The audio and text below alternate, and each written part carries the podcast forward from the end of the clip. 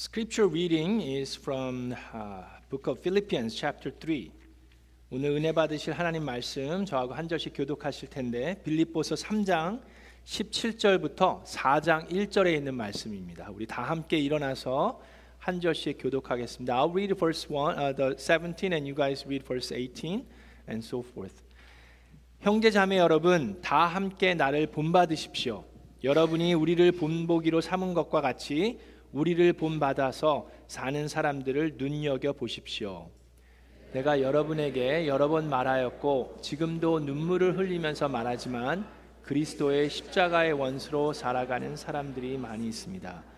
그들의 마지막은 멸망입니다. 그들은 배를 자기네 하나님으로 삼고 자기네 수치를 영광으로 삼고 땅의 것만을 생각합니다. 그러나 그의 시민권은 하늘에 있습니다. 우리는 구주로 오실 예수 그리스도를 기다리고 있습니다. 그분은 만물을 복종시킬 수 있는 권능으로 우리의 비천한 몸을 변화시키셔서 자기의 영광스러운 몸과 같은 모습이 되게 하실 것입니다. 그러므로 사랑하고 사랑하는 나의 형제 자매 여러분, 나의 기쁨이요 나의 면류관인 사랑하는 여러분, 이와 같이 주님 안에 굳건히 서 계십시오. 아멘. 이것은 하나님의 말씀입니다.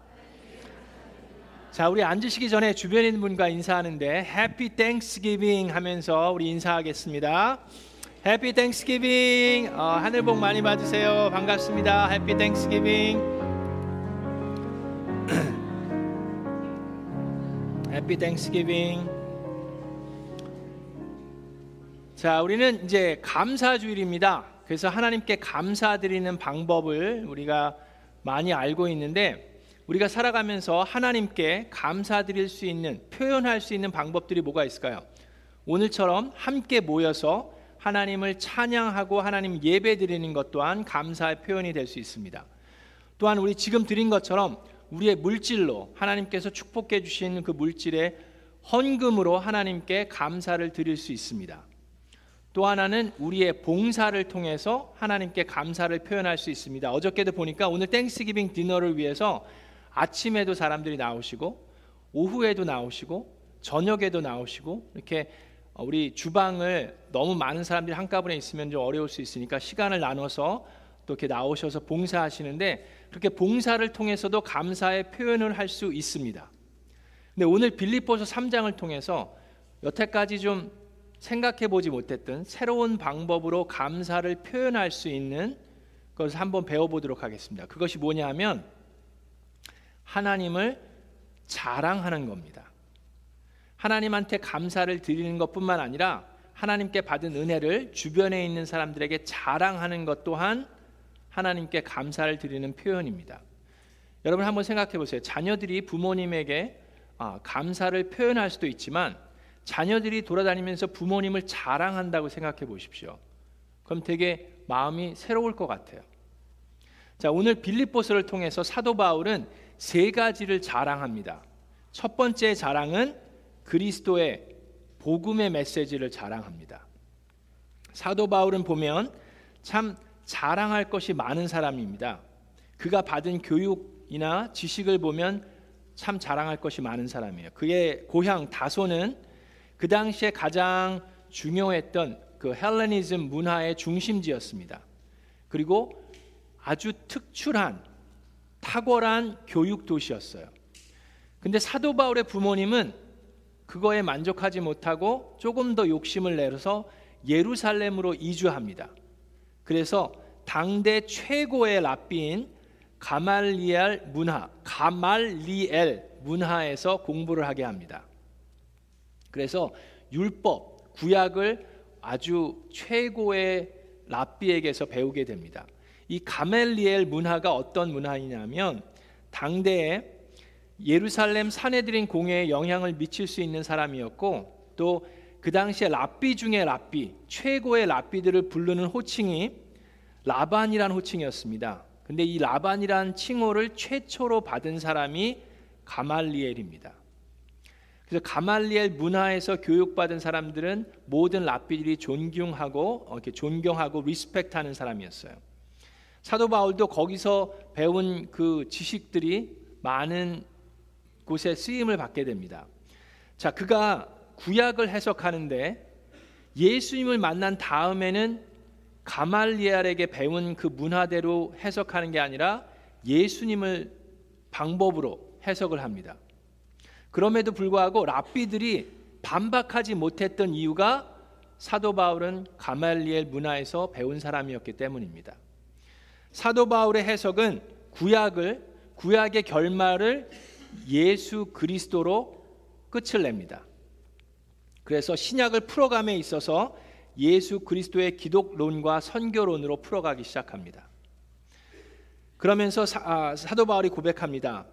3장 8절에 내 주 예수 그리스도를 아는 지식이 가장 고귀함으로 나는 그밖에 모든 것을 해로 여깁니다.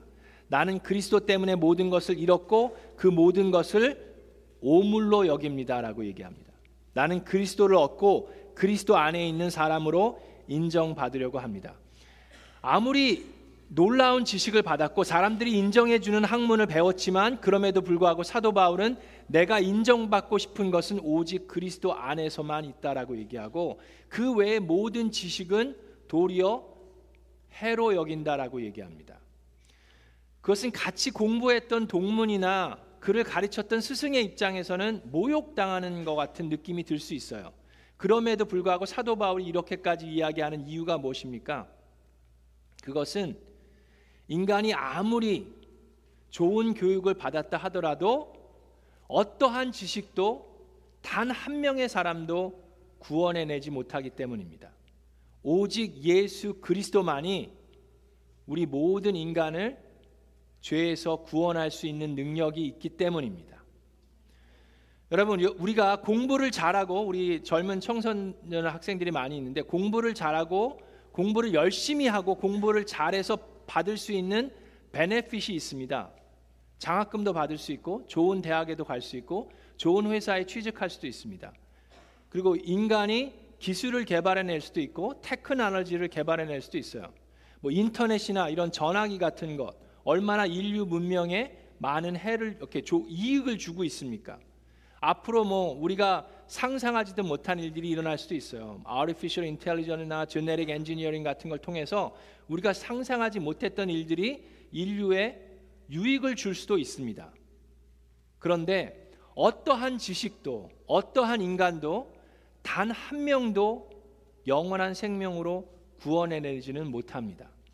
오직 예수 그리스도만이 우리의 인류를 우리 인간들을 영원한 생명으로 구원할 수 있는, 있는 능력이 있습니다. 그렇기 때문에 우리 성도들이 자랑할 수 있는 것은 나의 지식이 아닙니다. 나의 교육이 아니라 오직 예수 그리스도의 복음의 능력인 줄로 믿습니다. 그것이 사도 바울이 자랑하는 첫 번째였어요. 두 번째 그가 자랑하는 것이 있는데 그것은 나의 의가 아니라 하나님에게서로 나오는 하나님의 의를 자랑했습니다. 사도 바울이 고백합니다. 3장 9절에 나는 율법에서 생기는 나 스스로의 의가 아니라 그리스도를 믿는 믿음으로 말미암아 오는 의, 곧 믿음에 근거하여 하나님에게서 오는 의를 얻으려고 합니다.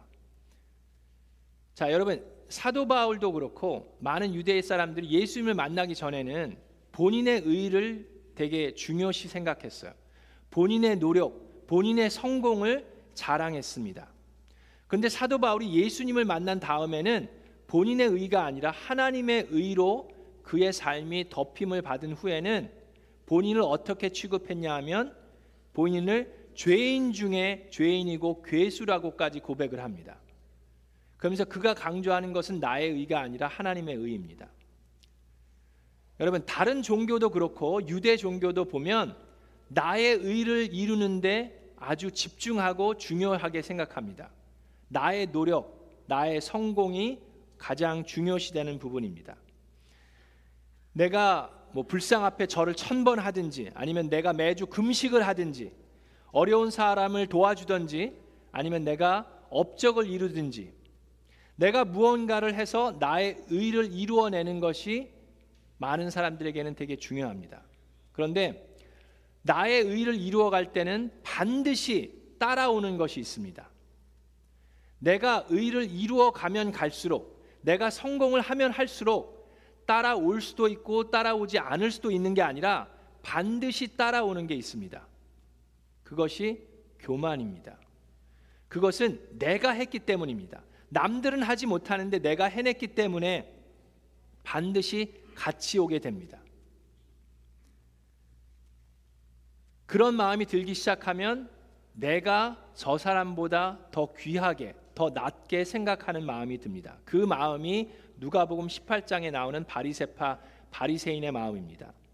그 사람들은 성전에 들어와서 다른 사람들을 보면서 아, 나는 그래도 하나님께 감사할 것이 있구나라는 생각을 들이면서 하나님께 감사를 드리는데 그 감사의 내용이 뭐냐면 하나님 감사합니다. 나는 이 사람들보다 더 낫습니다. 나는 저 사람들처럼 도둑질하지도 않고 나는 저 사람들처럼 간음하지도 않고 나는 헌금도 열심히 하고 나는 하나님의 율법도 열심히 지킵니다. 나의 의를 이루어내게 해주신 하나님 참 감사합니다 라고 얘기합니다. 그런데 하나님의 입장에서는 하나님께서 의롭다 하신 그 사람은 바리새인 사람이 아니라 성전에 들어올 엄두도 내지 못하는 세리가 도리어 의롭다라는 인정을 받았다라고 얘기합니다.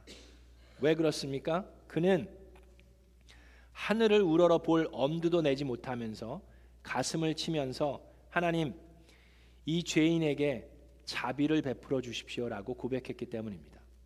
내가 나의 의를 이루어내지 못합니다. 하나님의 자비로 우리는 하나님께로부터 의롭다 칭함을 받을 수 있습니다. 우리가 사도 바울을 통해서 내 의와 하나님의 의를 비교해서 볼 수가 있습니다. 자, 사도 바울을 보면 예수님을 만나기 전에는 사울이었죠. 사울은 자기의 의에 집중한 사람이었습니다. 그런 삶의 모습을 보니까 어떻게 살았어요? 내가 남보다 더 낫다라고 생각했습니다. 그래서 나보다 불의한 사람들을 핍박했습니다. 그런데 그 사울이 예수님을 만나고 난 후는 하나님의 의로 덮임을 받습니다. 그리고 나온 다음에 어떻게 변화됐어요? 나보다 남을 더 귀하게 여겼습니다. 그래서 불의한 사람들을 핍박한 것이 아니라 그들에게 복음을 전했습니다. 본인이 고통을 당하더라도 남을 더 귀하게 여기기 시작했습니다. 그것이 나의 의와 하나님의 의의 차이점입니다. 우리도 우리 스스로 한번 여러분도 한번 생각해 보시기 바랍니다. 나는 어떤가? 나는 나의 의를 앞세우는지 아니면 하나님의 의로 덮여 있는지. 뭐 우리가 뭐 남을 핍박하지는 않는다 하더라도 내가 다른 사람들을 못마땅하게 여긴다든지 나보다 남보다 나를 더 귀하게 여긴다라고 한다면 그것은 나의 의가 더 앞서 있는 모습일 수 있습니다. 내가 헌신하고 노력하고 나의 열심과 나의 수고가 다른 사람들을 저울질하게 된다면 그것이야말로 나의 의를 더 내세우는 그런 교만한 모습일 수 있습니다. 우리가 정말 하나님의 의로 휩싸여 있다 그러면 나의 주변에 있는 사람들이 하나님께 자연스럽게 감사를 드릴 수 있어야 합니다. 그 사람들의 수고와 그 사람들의 헌신과 그 사람들의 열심을 축하해주고 축복해주고 격려해주고 위로해주고 함께 하나님께 감사드릴 수 있는 것이 하나님의 의로 덮여 있는 사람들입니다. 자, 그런데 그렇다고 해서 모든 사람이 내가 하나님의 의로 덮여 있다고 해서 모든 사람들이 다 감사를 드리는 건 아니에요. 사도 바울도 보면 하나님의 의로 덮여 있었지만 모든 사람들이 사도 바울 때문에 감사한 건 아니었어요. 불편해했었던 사람들도 있습니다. 누굽니까? 그게 바리세파 사람들이에요. 왜 불편해했습니까? 사도 바울이 그들을 개 취급했습니다. 말씀해 보니까 3장 2절에 빌립보 교회에 개들을 조심하라라고 얘기합니다. 그 개들이 누굽니까? 본인의 의로 덮여 있는 사람들이었어요. 유대 사람들 가운데 뭐 우리가 알지만 돼지처럼 개들은 아주 멸시받는 불쌍한 존재로 성경에서 비양심적이고 탐욕스러우며 더러운 것을 지칭할 때 주로 사용되었습니다. 사도 바울은 나의 의를 강요하는 사람들을 개 취급했습니다. 우리는 스스로 의로운 존재가 될 수 없어요. 스스로 의로움을 강요하는 사람들이 율법을 가지고 내가 스스로 의롭다 칭함을 받을 수 있다라고 생각하는 겁니다. 우리가 배웠습니다. 우리 미라클랜드 성도님들은 배웠죠. 율법의 존재 목적이 뭐라고 배웠습니까? 율법의 존재 목적은 나를 의롭게 만드는 도구가 아니라 내가 죄인임을 깨닫게 해주는 방법입니다. 그것이 사도 바울이 얘기합니다. 로마서 3장 20절에 율법의 행위로는 하나님 앞에서 의롭다고 인정받을 사람이 아무도 없습니다. 율법으로는 죄를 인식할 뿐입니다라고 얘기합니다. 율법을 가지고 내가 성경을 가지고 내가 의로운 도구로 사용하려고 하다 보면 그것을 가지고 남을 정죄하는 무기로 사용하게 됩니다. 그래서 사도 바울은 나의 약점을 도리어 자랑한다라고 얘기합니다. 그를 통해서 예수 그리스도의 능력이 나타나기 때문입니다. 그래서 우리는 늘 조심해야 돼요. 나의 의를 세우는 것이 아니라 하나님의 의를 세우는 미라클랜드가 되기를 주님의 이름으로 축원합니다. 나의 노력, 나의 헌신, 나의 섬김, 나의 수고를 자랑하는 것이 아니라 하나님의 의로 덮임을 받으면 남을 더 칭찬하고 세워주고 그들을 통해서 일하시는 하나님을 자랑하게 됩니다. 마지막 세 번째로 사도 바울이 자랑한 것이 있는데 그것이 천국 시민권입니다. 자,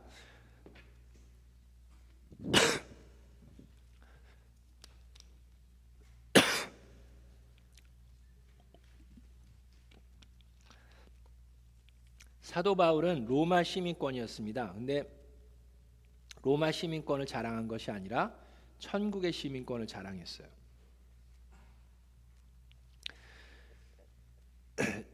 사도 바울이 고백합니다.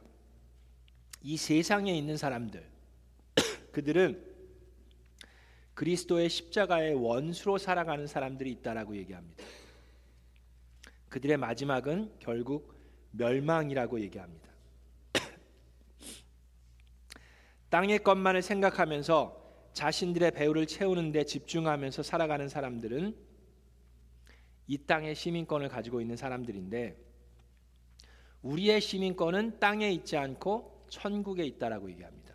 그럼 천국의 시민권을 자랑한다는 것은 무엇입니까? 두 가지를 기대하는 겁니다. 첫 번째는 예수님의 재림이고 두 번째는 부활입니다. 20절에는 구주로 오실 주 예수를 기대한다라고 얘기했고 21절에 예수님 그분은 만물을 복종시킬 수 있는 권능으로 우리의 비천한 몸을 변화시키셔서 자기의 영광스러운 몸과 같은 몸이 되게 하실 것입니다 라고 말씀하셨어요. 이 두 가지를 기대하기 때문에 주님 안에서 우리가 굳건히 설 수 있습니다. 지금은 나의 삶이 아무리 억울하고 어렵다 하더라도 우리를 구원하고 세상을 심판하실 주님이 다시 오실 것이기 때문에 우리는 굳건히 서 있을 수 있습니다. 나의 몸이 나이가 들고 병들고 아파도 부활을 믿기 때문에 그 소망을 가지고 지금 주님 안에서 굳건히 설 수가 있습니다. 그것이 믿음으로 하나님의 의를 이루는 천국 시민권자의 모습입니다. 자, 여러분 우리가 이제 거의 다 끝났어요. 여러분 우리가 추수감사주의를 맞아서 감사를 드리는 이야기를 하는데 감사를 드리는 방법이 그 중에서 우리가 지금 얘기하는 것은 하나님을 자랑하는 겁니다. 자, 제가 설교에 설교를 하면서 특정한 비즈니스나 특정한 인물을 홍보하거나 하는 적이 없습니다. 그런데 오늘은 이 자랑하는 것에 있어서 이 포인트를 잘 묘사하기 때문에 예화로 사용하려고 합니다. 그런데 뭐 꼭 집어서 그 비즈니스 이름까지 뭐 얘기하기는 그렇기 때문에 오, 괜한 오해를 살 수 있기 때문에 조금 둘러서 얘기를 할 테니까 여러분들이 새겨서 잘 들으시기 바랍니다. 이런 얘기를 들을 때도 의, 의도가 무엇인지 여기서 포인트가 뭔지를 잘 이해하면서 들으셔야 돼요. 자, 저를 보시면 아시겠지만 저는 먹기 위해서 사는 사람이 아니라 살기 위해서 먹는 사람입니다. 그렇죠? 딱 보면 아시겠죠? 뭐 이렇게 뭐 좋아하는 것도 없고 뭐그 이렇게 뭐 이렇게 아주 좋아하는 음식도 뭐 그렇게 없었습니다. 근데 내, 제가 캘리포니아로 이 남가주로 이주하면서 조금 바뀌었습니다. 땡기는 음식이 생기기 시작했습니다. 그게 설렁탕입니다. 제가 설렁탕을 별로 좋아하지도 않아요. 그랬는데 여러분 라팔마하고 무디하고 만나는데 한국 쇼핑 센터가 있습니다. 거기 쇼핑 뭐 몰에 뭐가 가게들이 많아요. 근데 다 한국 분들이 하는 가게 같아. 거기 갈 때마다 저는 놀랍니다. 이렇게 많은 가게들인데 다 한국 분들이 한다는 게. 근데 거기 설렁탕 집이 하나 있습니다. 장인 집이 아니고 뭐 장뭐 모식인 것 같아요. 하여튼 그런데 거기 설렁탕이 참 맛있습니다. 제가 얼마 전에 컬러나스커피를 하느라고 38시간을 금식했어요. 그렇게까지 오래 안 해도 된다고 그랬는데 아, 하여튼 그랬습니다. 속을 완전히 비우니까 생각나는 음식이 있었는데 그게 설렁탕이었습니다. 참 신기했어요. 왜 설렁탕이 생각이 나는지. 지금도 아시겠지만 제가 감기로 이번 주에 조금 고생을 했는데 그럼에도 불구하고 오늘 이 자리에 쓸수 있었던 것도 그 집에서 콩나물 국밥, 삼계탕, 살코기 설렁탕을 먹으면서 몸보신을 해가지고 오늘 이 자리에 쓸수 있는 겁니다. 그런데 여러분 제가 그 집 주인한테 아 참 감사합니다라고 표현할 수도 있어요. 그리고 표현도 하죠. 그런데 그거보다 더 잘하는 게 있습니다. 그게 뭐냐 하면 그 집을 자랑하면서 다니는 겁니다. 타주에서 손님들이 와요. 귀한 손님들이 오면 맛집을 찾는데 그 집을 모시고 갑니다. 그래서 거기서 설렁탕을 대접하면 참 좋아합니다. 그 집을 자랑하는 거예요. 그것이 감사의 표현이 될 수 있습니다. 근데 또 한 군데만 얘기하면 또 괜히 괜한 오해를 할 수 있으니까 한 군데만 더 얘기를 하겠습니다. 오렌지 카운티에 유명한 사거리가 있습니다. 그 사거리는 왜 유명하냐 하면 각 코너마다 한국 대형 마트가 있습니다. 근데 그 사거리 코너에 한 코너에 car wash가 있습니다. 그 car wash 이름은 잘 모르겠어요. 그냥 car wash라고만 있는 것 같은데 뭐 파르키오 car wash인가 파르 car wash인가 하여튼 이름은 잘 모르겠는데 제가 얼마 전에 거기 가서 세차를 했습니다. 뭐 전에도 간 적이 있는데 갈 때마다 저는 참 놀라운 경험을 합니다. 저는 분명히 세차를 하러 갔는데 하고 나면 세차가 돼서 나옵니다. 정말 신기합니다. 그래서 세차를 하고 제 아, 아이를 이제 픽업 갔는데 제 아이도 오면서 탈락 그러다가 좀 멈칫합니다. 이게 우리 차가 맞나? 그래서 제가 창문을 내리고 야 타. 그러니까 마음 놓고 타는데 타고 나서도 놀랍니다. 안에도 많이 바뀌었어요. 이게 내 차인가 하고 놀랍니다. 저도 그 카워시 집 주인한테 가서 고맙습니다. 새 차를 만들어줘서 고맙습니다 라고 할 수도 있습니다. 그렇게도 하지만 또 하나 잘하는 게 그 카워시를 자랑하면서 다니고 그 집 주인을 자랑하면서 다닙니다. 여러분 생각해 보시면 마찬가지입니다. 예수님의 제자의 삶으로 산다는 것은 예수님을 자랑하면서 사는 겁니다. 여러분 한번 생각해 보세요. 사도 바울이 본인을 구원해 준 복음을 제대로 깨우쳐 준 예수님께 예수님에게만 감사를 드렸으면 빌립보 교회는 세워지지 않았습니다. 에베소 교회는 이 땅에 없어요. 어떻게 보면 우리 미라클랜드도 이 땅에 없을 수도 있습니다. 근데 예수님의 제자들이 예수님에게만 감사를 드린 것이 아니라 곳곳에 다니면서 땅 끝까지 다니면서 예수님을 자랑했습니다. 예수님의 제자의 삶은 증인의 삶입니다. 여러분 살코기 설렁탕의 맛을 보고 설렁탕 집을 자랑하는데 죄를 죄인을 구원해 주신 하나님의 은혜를 맛보고 어떻게 예수 그리스도를 자랑하지 않을 수 있습니까? 먼지에 뒤덮인 차를 세차해줘서 새 차처럼 보이게 한 것에 감동을 받고 그 카워시를 자랑하고 다니는데 어떻게 이전 것은 지나가고 보라 새 것이 되었는데 그 하나님의 은혜를 자랑하지 않고 살아갈 수 있습니까? 예수님의 제자가 된다는 것은 우리가 받은 하나님의 은혜, 우리가 체험한 하나님의 놀라운 그 축복을 자랑하면서 살아가는 삶입니다. 내가 받은 구원을 자랑하는 것, 내가 받은 은혜를 자랑하는 것, 나 같은 죄인을 의롭다 칭하신 하나님의 은혜를 자랑하는 삶입니다. 믿음을 가지고 천국 시민권을 자랑하는 삶입니다. 그러므로 우리 사랑하는 미라클랜드 성도 여러분, 하나님의 기쁨이고 우리 교회의 면류관인 우리 사랑하는 미라클랜드 성도 여러분, 우리도 이 추수 감사주일을 맞이하여서 하나님께만 감사드리는 것에서 그치는 것이 아니라 내가 받은 그 은혜, 내가 맛본 하나님의 사랑, 내가 체험한 그 하나님의 놀라운 그 축복을 만나는 사람마다 실컷 마음 놓고 자랑하면서 살아가는 미라클랜드가 되기를 주 예수 그리스도의 이름으로 축원합니다.